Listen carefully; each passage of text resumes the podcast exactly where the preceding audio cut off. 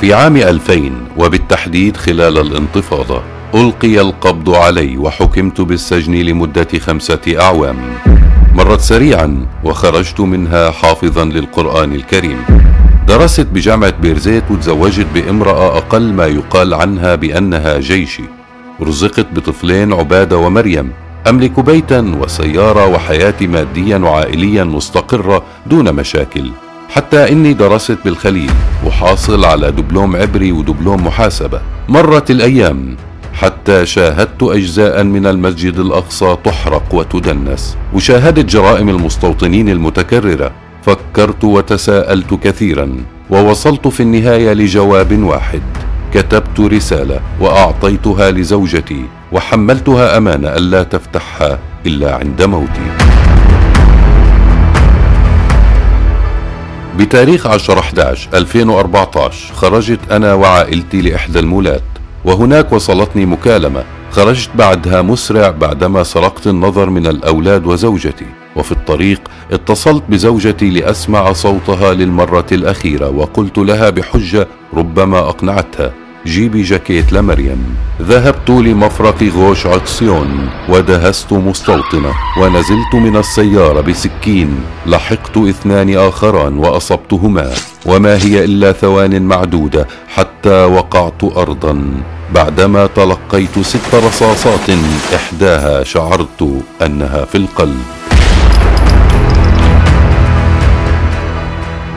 الحمد لله الحمد لله. هذا ما قالته زوجتي بعدما رأت صورتي على التلفاز وبدأت تنتشر الأخبار عني. انتشر الخبر. عملية فدائية. بطلها ماهر الهشلمون ابن الخليل. بدأت صوري بالانتشار وأنا ممدد على الأرض. بدأت زوجتي تدور حول نفسها وتقول الحمد لله الحمد لله. وتمنت لي الشهادة على الأسر. أغلب الناس قالوا استشهد إلا ابني عبادة قال هذا مش بابا. اجتمعت العائلة وقرروا أن يفتحوا الرسالة كانت مليئة بالكلام الجميل لأهلي وللجميع. في هذه اللحظات تم نقلي من مكان العملية إلى المشفى ودخلت في غيبوبة استمرت ثمانية أيام وتم عمل محاكمتين لي وأنا في غيبوبة. استيقظت. الرئتين والمعدة مليئات بالشظايا ويوجد رصاصة مستقرة عند العمود الفقري بالقرب من القلب ونزيف بالكبد ورصاصات وشظايا في كل مكان في المعدة. لا أستطيع المشي وأتنفس بواسطة جهاز اصطناعي. الرصاصة القريبة من منطقة العمود الفقري والقريبة من القلب كانت حجة للصهاينة إزالتها يعني خطورة كبيرة وعدم المشي للأبد. لكن سبحان الله في إحدى المرات من شدة الألم ضغطت على مكان الجرح في ظهري فخرجت الرصاصة كاملة بكرم ولطف من الله.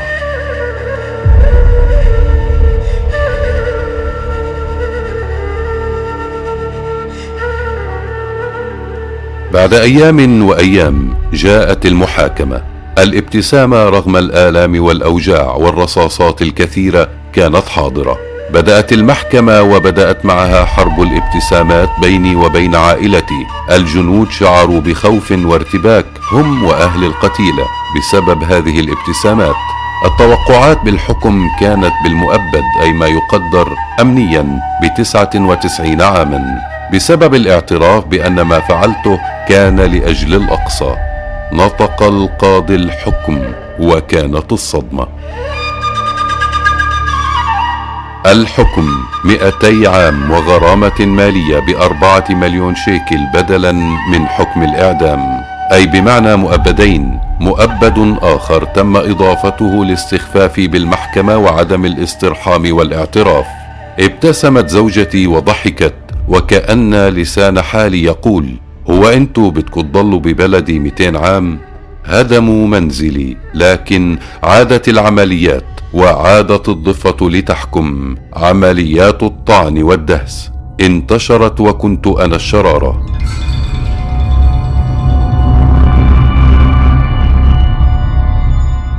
حياتي في السجون صعبة ولا توصف لكن في المحاكم وأمام الكاميرات نتحول من أسرى إلى أحرار. نبتسم ونضحك ونأسر السجان بابتسامات ترعبه حققت مطلبا من مطالبي بالتقاط صورة مع عائلتي حصلت على دقيقة ونصف لالتقاط صورة، وعندما فتحوا باب السجن شعرت أن زوجتي ستركض نحوي وأركض نحوها مثل طفلين صغيرين.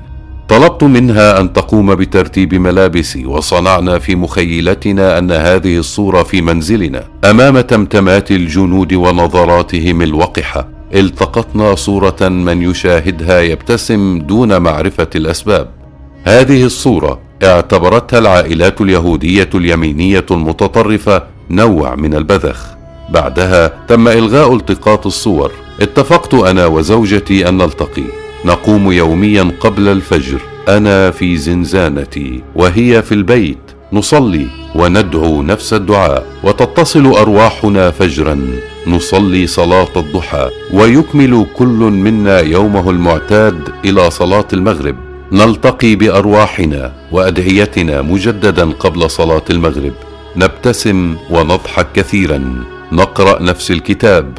نصوم يومي الاثنين والخميس. وأمارس الحرية التي يعجز السجان عن فهمها وهي ذات الحرية التي تاسرهم وتطرح الأسئلة في رؤوسهم عندما يشاهدونني أضحك وأبتسم. وكذلك عندما حصلت بعد رحلة دراسة في زنزانتي على ماجستير اقتصاد إسلامي فهم لا يعرفون ما هي الحرية لأنهم بالفعل هم الأسرى.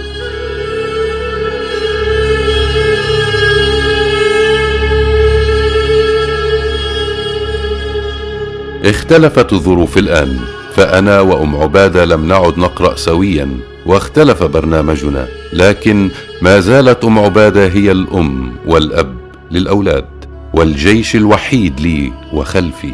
تنتظر منذ سنوات وأيام وحتى الآن أن يرن هاتفها وتتلقى مكالمة تبشرها بخروجي بعد أيام وهي لم تفقد الأمل يوما من الأيام. فالفرج قريب.